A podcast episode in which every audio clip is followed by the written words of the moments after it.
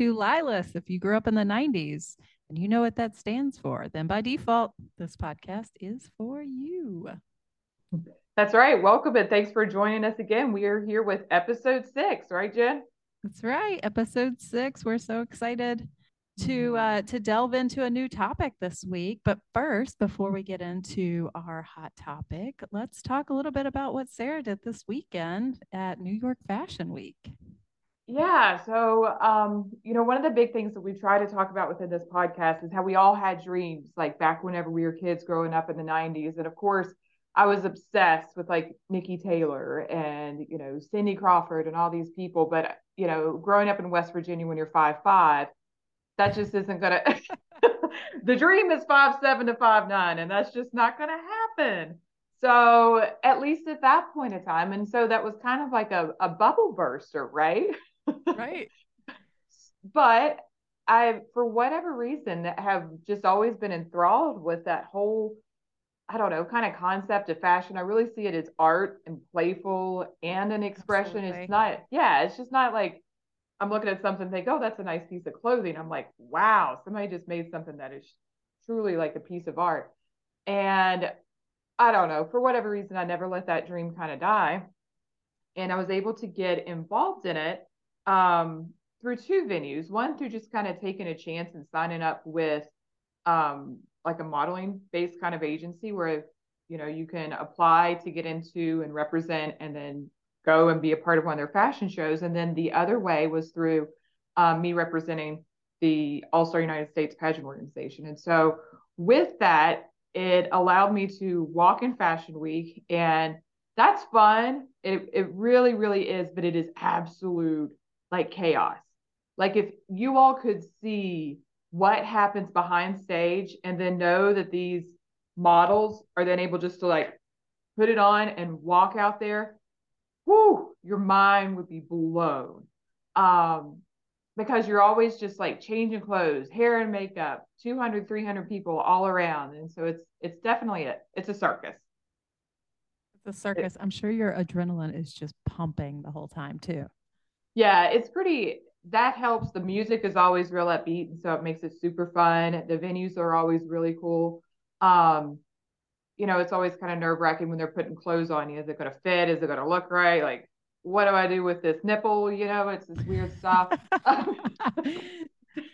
things you wouldn't have to think about. But I will say that I think one of the cool things that's happened as part of us getting older, um, and this is where the don't let the dream die kind of story comes into play, is that we are accepting so much more diversity um, within fashion, within our society in general. And, you know, you see models now that are all shapes, shapes, sizes, and ages. And and I think that's really, really cool. And so take home message, don't let the dream die. It could still happen.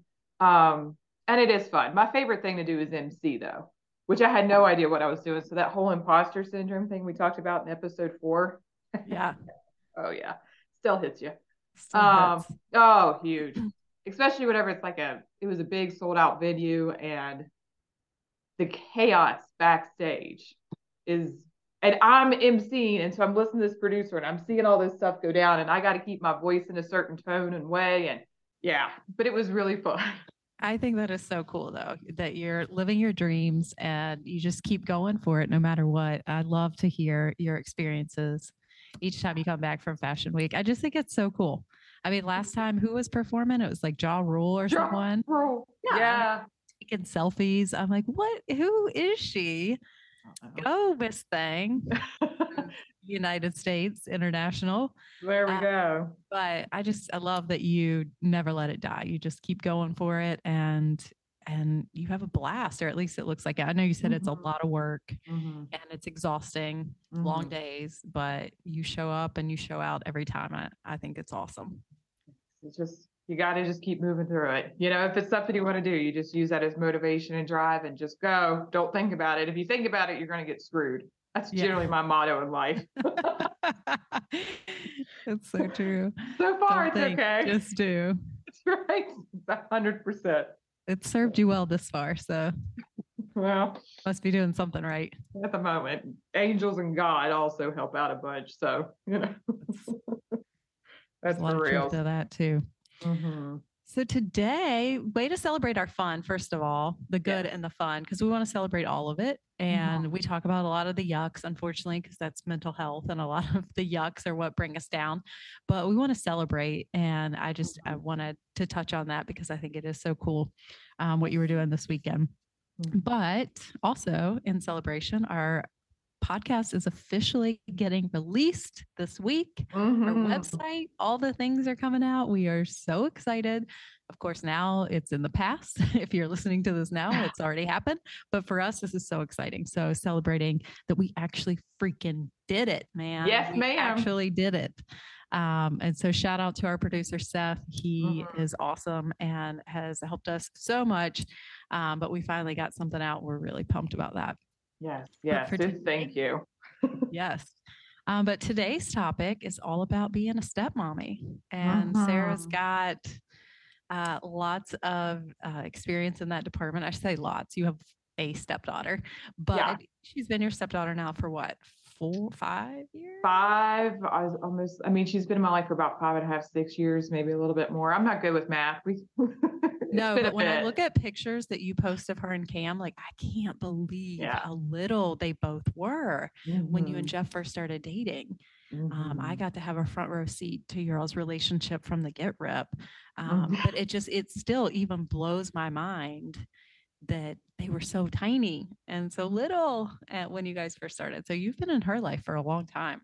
Yeah, that's um that's a good point. That's one thing that Jeff always says is that the difference between him being a stepdad and me being a stepmom because our kids are are so different within their age i mean approximately 10 years um, is that she will never have a time in her life where she doesn't remember me not being a part of it Ooh, from where point. she was yeah from where she was so young and so you know there are times in which that i just have to kind of step back and be reflective of that statement because that's not what his experience was with cameron so, you know, Cameron was like 11, 12 ish or something like that.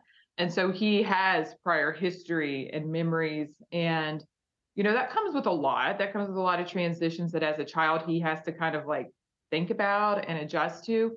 And that's not Rachel's experience with it. Rachel always knows her life is Cameron being her brother. And yeah. so that's even what she says. Like she'll even differentiate us sometimes in how she calls us um, different names, but there's one thing that's always consistent with her, and her brother is Cameron. And so that just speaks to, you know, that kind of relationship that they've been able to cultivate and have with each other too. So I love that fun. you all have kind of set up your family in that way. I mean, from the moment you came into mm-hmm. her life and you and Jeff decided that this was forever. I mean, like you said, you don't really I've actually never heard you call her your stepdaughter. You always mm-hmm. say my daughter, or mm-hmm. um, you know, just for you, mm-hmm. your kids. Yeah, you've always mm-hmm. referred to her as being a part of your life and your family. And I, you know, having been on the opposite end of that and having had step parents, a stepmother, a stepfather, can so mm-hmm. appreciate that because one thing mm-hmm. is you kind of feel like, well, where do I fit in here? Am I a part of the family?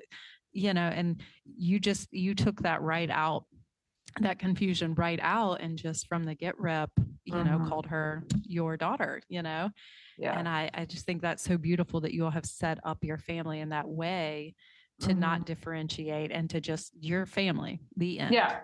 You know? Yeah, and I don't do that to um to take away for her mom because that's her mom. You know, she has a oh, different oh, relationship as her daughter, but we do is they're our kids. So whenever you hear us talk about it, that's the most common I think pronoun that we use with it.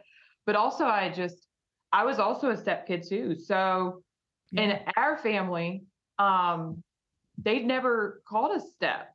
So I didn't know. I was just like, that's your stepdad, okay, but that's I don't ever call my parents except um maybe actually my dad. By dad like i call my mom her first name. I called my stepdad his first name. So it was never like we identified themselves as like the biological relationship. It was just who they were. And we always were just like family. And so it was never something that came across as something that we should do is to kind of make that. And then at about the time that rachel was coming along i got introduced to that movie the royal tenenbaums have you ever watched it by chance i haven't no I've heard of it, but I've never watched it. it's it's a fun movie. I mean, it's, it's I think it's Wes Anderson is the guy who does it. But anyways, there's this whole segment in there where they have all these kids, and one of them is the adopted daughter, and they always refer to her as the adopted daughter. And you see in a very, you know, exaggerated, maybe kind of comical way, dark comedy, however you want to put it, what this does to her in that every Mhm. time that she gets introduced, she gets like, this is my son and this is my adopted daughter. Like, what are we doing? And maybe that's just what some people do and that's your choice, but it just, in a, again, in a Hollywood way, it kind of showed that. And so we just, both of us have agreed that this is, they are our kids. And so, and we're not saying that badly or poorly with, you know, their other biological parents. And, um, but we're together a lot as a family, you know, and we all kind of look alike, even the fact that we're not all biologically related. So that also works as a plus. Um, but we also let the kids dictate how they reference us. And so whether she calls me Sarah, um, or she calls me uh, Mama, because Cameron calls me Mama, um, or whatever, we let her choose what she says, and then I don't correct her. You know, she says that's my stepmom, and she says that's my mom, and she said because if I corrected her, then that would be hurtful to her Yeah. you know, no, I'm not your mom. I'm going to say that this kid just introduced me as her mom to her friends on the playground, Right. or you know what I mean. But I'm also trying to be aware, and this is where the whole like step parenting thing kind of comes into play. Like, I don't want to be disrespectful to her biological parent because I'm not correcting this, but it's also not good if I do. And so, you know, I, I don't know. Honestly, I don't know if what I'm doing is right or wrong by the whole, but I feel like in those moments, whenever her kids run up to me and go, Rachel, is that your mom? And she says, yes, I'm not going to correct her Yeah. in front of a bunch of kids at the playground. I'm going to be like, yep, that's my girl. You guys ready? What are y'all doing? And just, we're going to move on with our day as a part of it. But I think those are some of the struggles that you go through as a step parent is really um, trying to identify that role. And I think too is we were both step kids, had step parents. I just had this assumption that, well, hell, my parents did it really well. Like this is, I was a step kid. I was pretty, I mean, fine, I guess. You know, they never complained or it never was like served as a problem that I knew of. Um, but that didn't prepare me for this. Right. No. No, being on the other end does certainly doesn't prepare you. I mean, it gave you some insight because you had been in that, you know, opposite role. But um, I just like listening to you talk. I was thinking about my experience as a Mhm. step kid. My stepdad, I used to get so mad when I was a kid, and he would refer to me as his daughter. And I'd be like, "No, you have three daughters and a son. Mhm. Like, I'm your stepdaughter. You need to tell people I'm your stepdaughter." Mhm, And mhm. I don't know why that used to irritate me, but I think because I felt like it was um, taking something away from my dad. If yeah. people thought I was his daughter, they wouldn't know that I was, you know, Dave Carter's daughter. Mhm. Um, and so it just, that always bothered me. And, you know, I, I was about the same age as Cam when my stepdad came into my Mhm. life. Mhm. And I was really tough on him. Like, gosh, I look back and I'm like, I was just kind of a wench to him Mhm. um, in the beginning and he you know he was such a great guy he was such a good stepdad and he he told the story at my wedding you might remember this but he talked about how like every night he would come in and say good night he worked out of town a lot or he would work late nights and then he would come in and always tell me good night and he would say i love you and he would get silence you know every Mhm. night in Oh, return. And then about a year later, he was closing the door and he heard, I love you too. You know, I like whispered Aw. to him. Um, and he was like, you know, he he gave this really touching speech at the wedding and kind of connected it all back to my husband. But it just made me remember uh, how tough I was on him as the stepdaughter.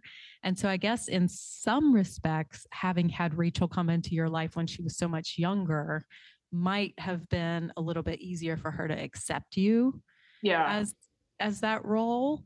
Um, and because I would have never called my stepdad my dad. I would Mhm. never to this Mhm. day. I mean, I've never called him dad. I've always called him, you know, my favorite stepdaddy. That was kind of our thing. But Mhm. um, or my stepmom. I certainly would have never called her mom, but there was no Mhm. way almost given up that title to anybody but Barb.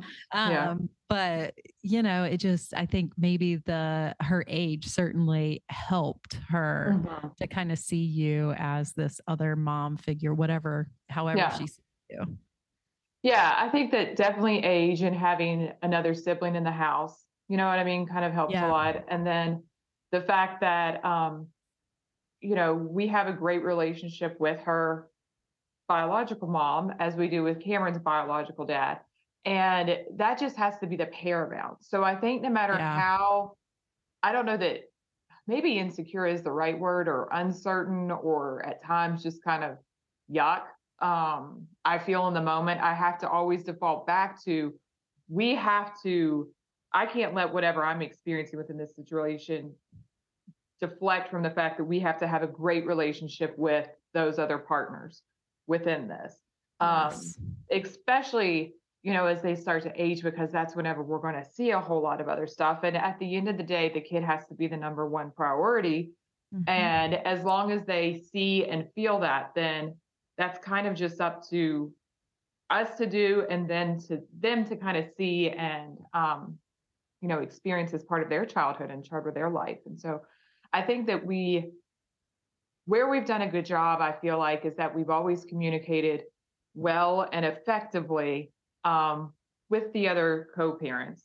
Um, that we've always been respectful of those relationships and that honestly jeff and i had a talk and for all there may be some single ladies and you know mamas out there that are you know single mom and people without kids this was what i did dating at like 35 because i was again just out of like a 16 i don't know maybe 16 i don't know how long i think it was 16 years that i was married to um my ex-husband but at that point in our lives, I just think we're done with everything that could be drama filled, like just Yes. done with the BS, right? And so I personally was just not interested in going out on like, and God bless, other people might be, but I just wasn't interested in like resowing some oats that I did in high school. You know what I mean? Like I was just like, well, if I'm going to start dating, then I'm going to cut to the chase of this real quick because I don't feel like I have a lot of time to kind of like sit around and waste and kind of figure some things out. So I'm just going to throw all this shit out here. so let's just, if you're cool with it, then great. And if you're not, let's just be like, hey, this was a nice, fun date and let's just kind of move on.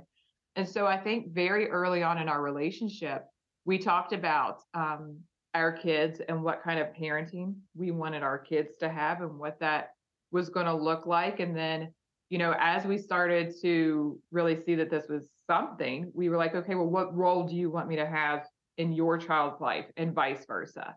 And how are we going to do this? Um, and so that really served, I think, as our base that then we just kind of built upon and have taken a very pragmatic kind of approach when things have just naturally and organically kind of come up over the course of time. So It's such a great way to go about it when you think about because like you said Cam was like 12, 13, he was Mhm. entering those teenage years.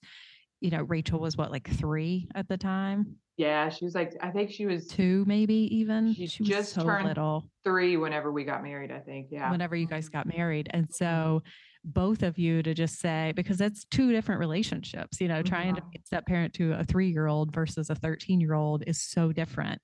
Um, I can remember when my dad remarried and she had kids that were teenagers. I think they were both teenagers. And, you know, I remember him and I having conversations like he really struggled to be a step parent to those kids and not knowing like what he what was his role and same thing you know they were really close with their dad and Mhm. um but you guys just kind of got that out of the way from the beginning and said hey what kind of relationship do you do you foresee or what would you Mhm. like for me to have with your kid is so important to say Mhm. those things out loud and say okay i don't need you to be the disciplinarian uh, for example right. I, i'll take care of the discipline i need you to be my partner and to back me up Right. but I will discipline my child, you know, so Mhm, that you can mhm. continue to build that strong relationship with them, that trust Yeah. um, with them, whatever that conversation looks like for each parent. But Mhm. awesome that you all said that out loud before you jumped into a marriage and we're full-time step parents. Like Yeah. have those conversations on the front end Mhm. versus waiting till you're in it and trying to figure it out, you know, then. Yeah. And and I appreciate that. I think that that's definitely what you want to do. And and some of that, I mean, I think comes across from like our training and our experience and stuff like that. But also, Sure. it's just true like life stuff. Like, why are we going to do go about this in a dysfunctional way when we know that there is an actual functional way that we can try to do it? And those are conversations we actually had with the other co-parents in this situation too, because you know, even though it was um you know, it's never easy, I don't think, to talk to the new co-parent. Um, my parents made it look easy. I thought everything was easy because my parents made everything so easy. so I guess that's just still kind of my approach. Well, I mean, everything seems easy. Um, but you know, that's never easy conversations to kind of go in and have.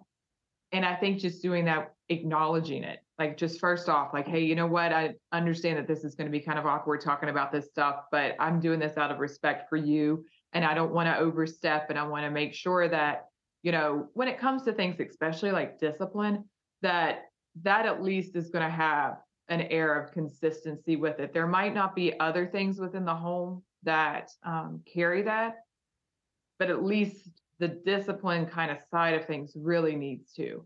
And I think that's where we've all been very um, good at being on the same page with that. But I do think that overall, probably the biggest struggles that have happened have been at times in which you know you're going between two different homes, Mhm. um, and there is there are there are differences.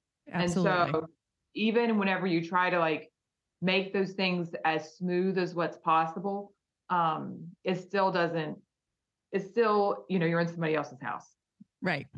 You kind of got to live by the authority figure who's within that house and making that transition at times can be a little bit um, sticky. And it Or always awkward. comes yeah, yeah. And I always feel like, especially in my position with some of it, it's like, do you ever lose? And maybe this is a question for our audience um, and those who are more experienced at being a step parent than me.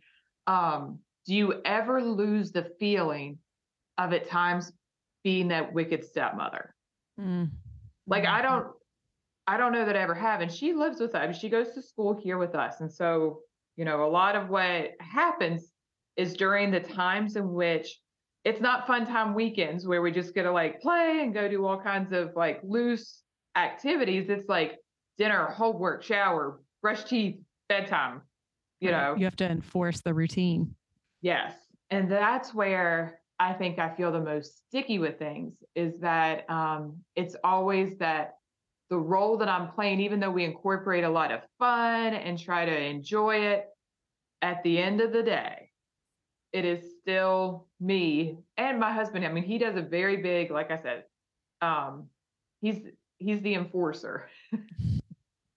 um, because she li- I mean, it's not that she doesn't listen to me, but she listens to him differently Sure. than than what she does to me. Um, because I ask people to do things a whole lot. I don't specifically tell them. And that's again probably just part of who I am. And we just ask a lot of questions. You know what I mean? just naturally.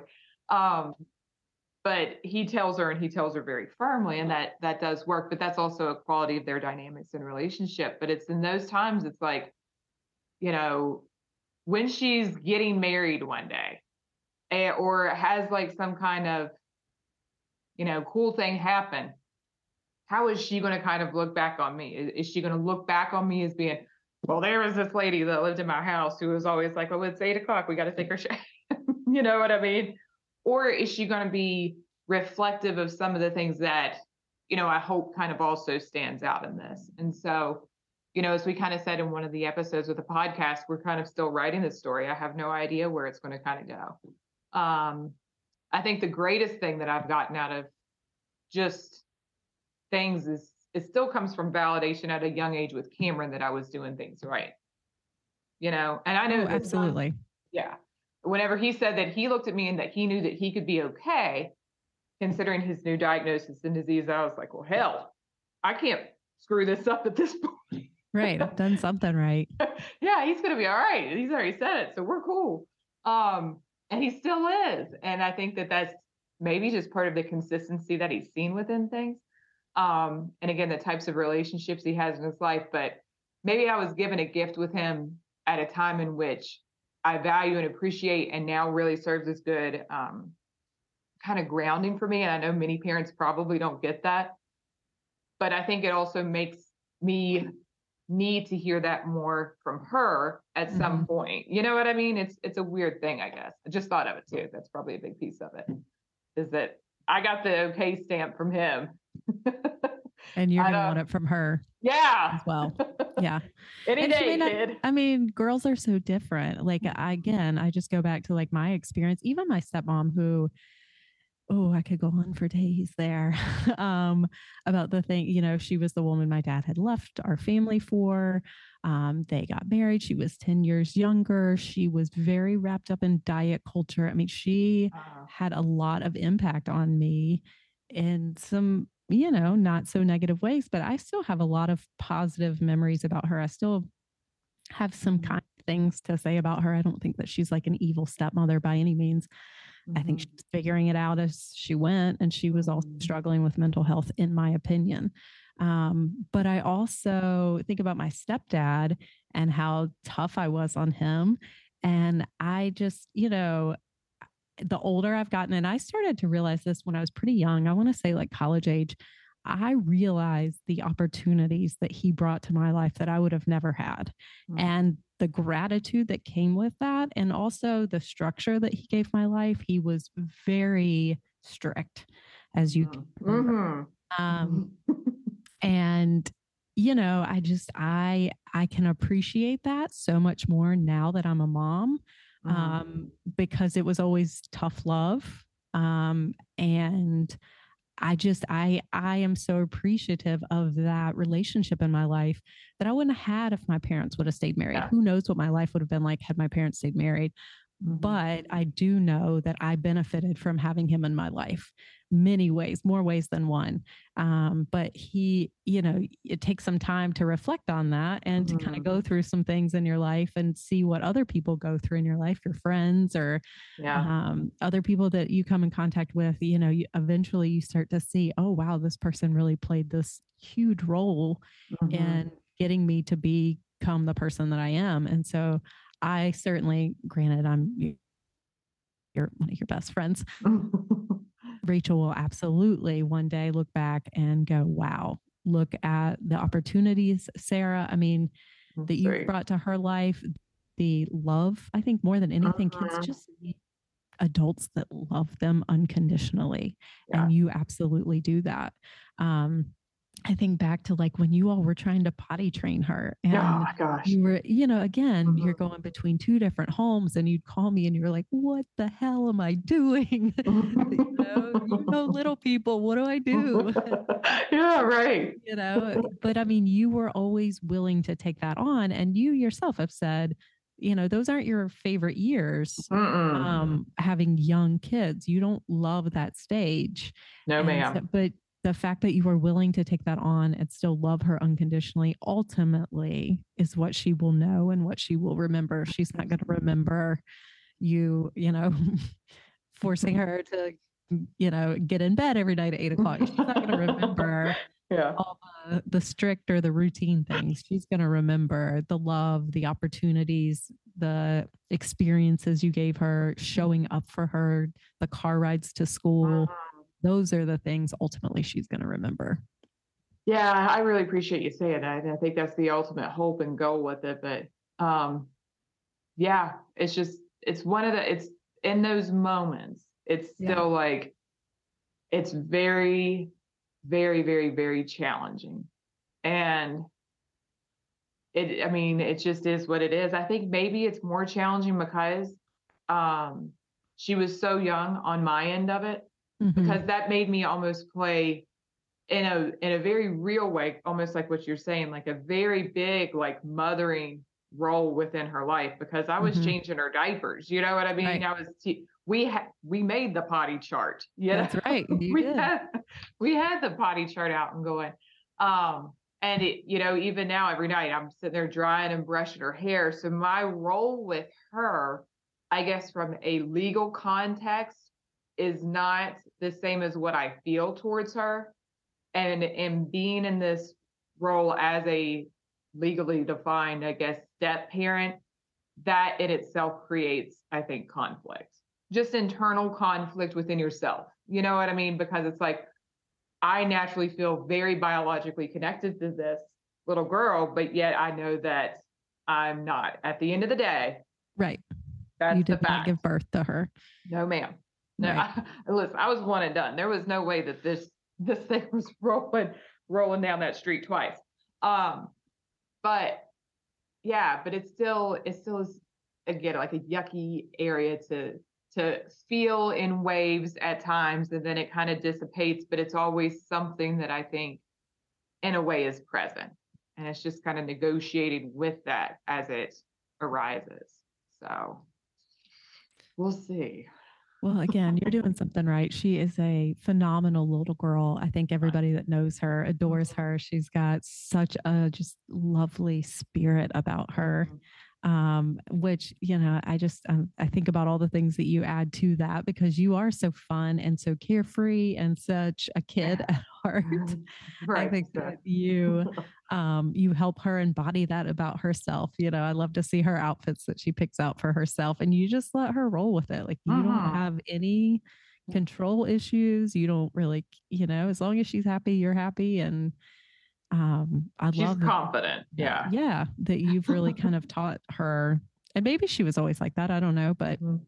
she definitely comes across as like not afraid to be herself and mm-hmm. all i can see being your friend is that that comes from you yeah uh, she's she's watched you model that over and over again so i just think it's it's a blessing to her life yeah, she does dress like me. That's one thing that is a hundred percent. Like whenever people, and we do, like we said, we kind of look alike. She's been blessed with this curly, thick hair, um, as opposed to this. But she, we dress so much alike unintentionally. Like she's, I, I guess it's just through observation. She see what I'm doing, and then also she's not a girl that likes to wear those big pick um, bows and stuff like that. But we were at a school event or something with one of our teacher friends, and she is very eclectic in her style and what she puts together. And like we said, none of us just really want to inhibit that because she's very, very creative.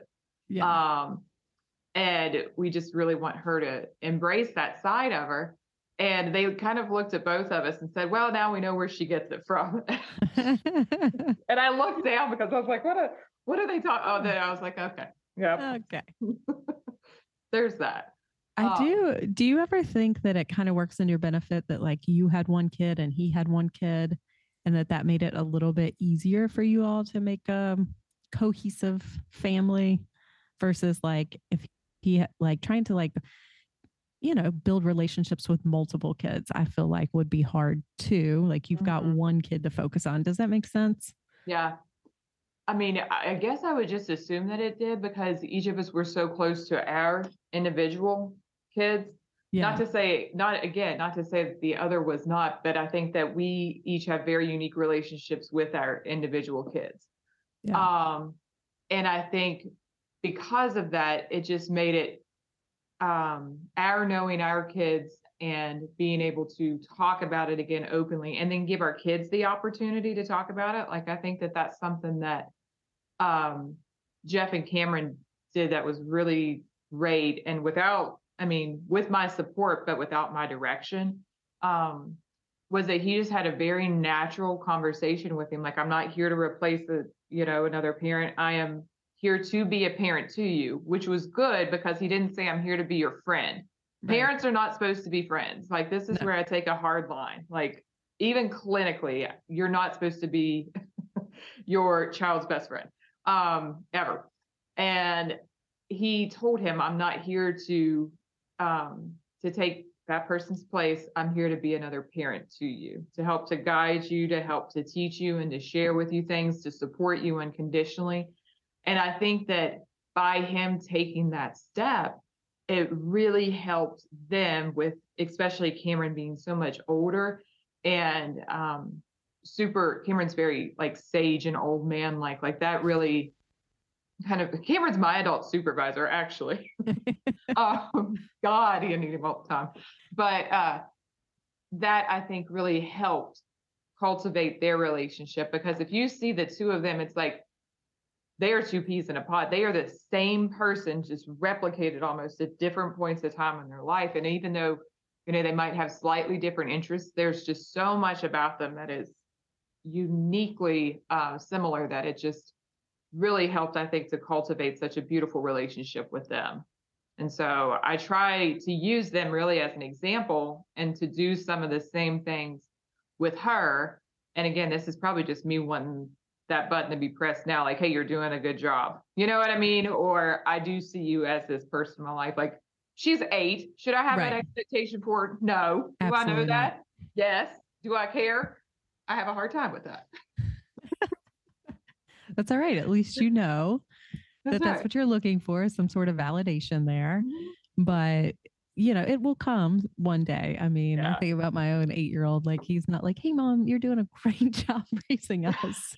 really appreciate you. Yeah. Um, you know, it'll come with time, but mm-hmm. yeah, I can see totally needing that that approval almost like I'm doing something right. But as parents, we always feel like that. Like I mm-hmm. constantly am, you know, questioning my parenting.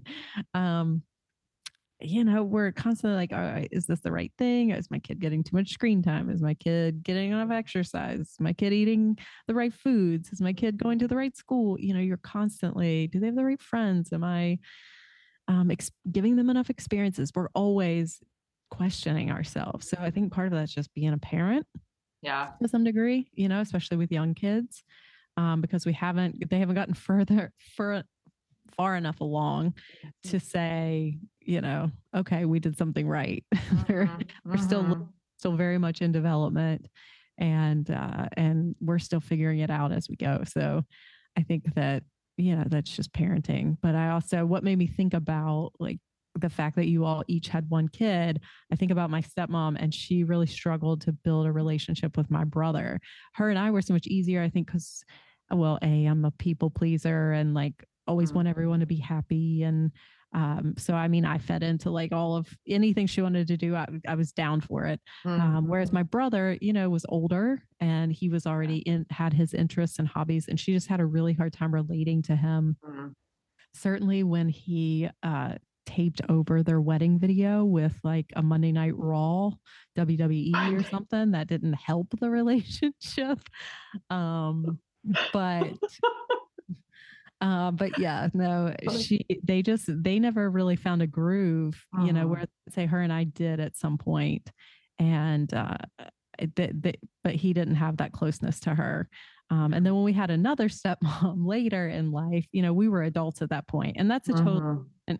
scenario as well. Um, having a stepmom when you're an adult, you know, yeah, is different, but she was lovely, or uh-huh. is mm-hmm. She's um you know, my dad's widow at this point, but mm-hmm. she, um, that was a, a, a much e- easier relationship and easier to like open up to her because she made my dad happy and, yeah, you know, had his person then. And so that's just a totally different dynamic than having young mm-hmm. kid or being the young kid and having a step parent. No, that's a great point. Yeah. And I definitely remember that too. With my stepdad, um, him and my mom got married, I think, whenever I was eight. And so I always grew up with him being kind of, you know, around and in that um, role. And then my dad ended up getting remarried whenever I was like uh, 20, I think. And so it's a different relationship I have with, yeah, with, um, I don't even like calling her my stepmom. I don't even, I mean, with Anna, that's her technical, her yeah. legal term is that she is, you know, a stepmother. But with Anna, it's just much more of like a friendship. It's much easier you know, there's guidance and I can talk to her at different points of time about other topics. But yeah, relationships are tough, man, or they're they're evolving always. Right. And um, at different phases of our life, I think that they are easier to walk into. Um, but that doesn't mean I guess they stay on that path. And we just have to stay on our path, I guess, to make it work. So we'll see. you know, we'll see how this To journey ends out, right? 10 years later. we'll see how this goes at that point. I mean, I still got to get through all those fun, you know, teenage years and all that. And it is, there's That's such a true. such a difference Such a between girls and boys. Yeah, and Yeah. the different ages. So, Yeah. oh, It's going to hit right about the time you hit menopause, too. So that should work out well for you, too. it's all going to be bad. I'm sure. Right, right. We all know how patient I am with things, and so I'm sure it'll be fine. I'm sure it will. Well, she'll be older, so I do like that age. Just as like Yeah. one That's thing really that your sweet spot. yeah i love a good teenager so um that's that's that'll might be okay but that's just because of a natural thing that i enjoy. Um so we'll see we'll see. Like i like it when people are verbal and can kind of like talk back to me with intellectual authority. You know what i mean? Um they just don't have that capacity to do that at like seven or eight and i don't have the patience for it. So Yeah. that happens like nope. Yeah. See, I'll be calling you when my kids are teenagers because that's oh. the least uh age group that or I enjoyed it the least when I worked in a middle school for 5 Mm. years. I really Mhm. just had a hard time connecting with those kids. Um because they were somewhere you know, they were still very immature, but they Mhm. thought they were adults right and it was just I really struggled. You talk about being uncomfortable like sitting in a room, you know, if I was like testing a student, I mean, I just I really struggled with I, uh, relating to them, coming up Mhm. with conversation. Um, whereas you stick me in a room with a little person, I can play dolls all day, you know, and oh gosh it's just it's just totally different. You you just vibe with different age groups. Yeah. Um, and I just I don't vibe with teenagers is what I learned. well, I think those are good lessons for us to learn as moms, though. You know what I mean? We're just, we fit real naturally with certain ages of our kids. And that doesn't mean we love them any less. It just means that there are just things within us that make it easier for us to like them. You know, I could, I could say I love them all the time, but there are definitely periods that I've enjoyed them more. And I don't personally believe that that says anything negative about it. It's just a point of self awareness. And I know where the struggles come from is just that natural setting that I have within my life. So, like we said, we'll see where this whole story takes us, won't we? yes, that's right. To be continued. Right. So hopefully some of you guys were able to relate to a little bit of that. If you got any tips you want to share here, then please be sure to to email us, to contact us on our social media, on our website, everything, because we want this engagement, we want this feedback. So just makes it so much more fun and maybe validating, maybe gives us some other things to think about. We're open. Yeah, absolutely. Validating, I think, is a good point. Like validating some of the thoughts that we have as moms, as professionals, as uh, wives, but also just what are some other things that people are going through because we only have our narrow experience. So I would be curious to hear what other women in our age group, you know, if they're step parents, what are some of the other Yeah. issues that have arisen um, that you would like for us to talk about or talk through? Mhm. And so, yeah, definitely check us out at the lylaspodcast.com, our website. Mhm. You can also find us on social media, LYLAS Podcast on Instagram and Facebook, YouTube, Mhm. Twitter, I believe. We also got our Twitter up and running. Yes.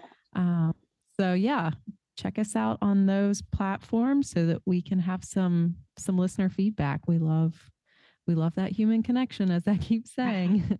um, like it's kind of what we're here for is that human connection, but also trying to like help others normalize, talk about these things. I mean, ultimately, just like Sarah said, when they sat down and talked about these things, we have to talk about the hard stuff. Otherwise, it just, you know, you stuff it down, it's all going to come out like a volcano someday. So, Yeah. um, let's talk about it. Let's let's talk about all the good stuff and the yucks. Mm-hmm. Mm-hmm. And we'll throw in our silly fun things we do along the way too. Right. right. As well as yours. So share them along with us too. All right. All right. Until next time, LYLAS. Out. Peace, guys. Thanks so much.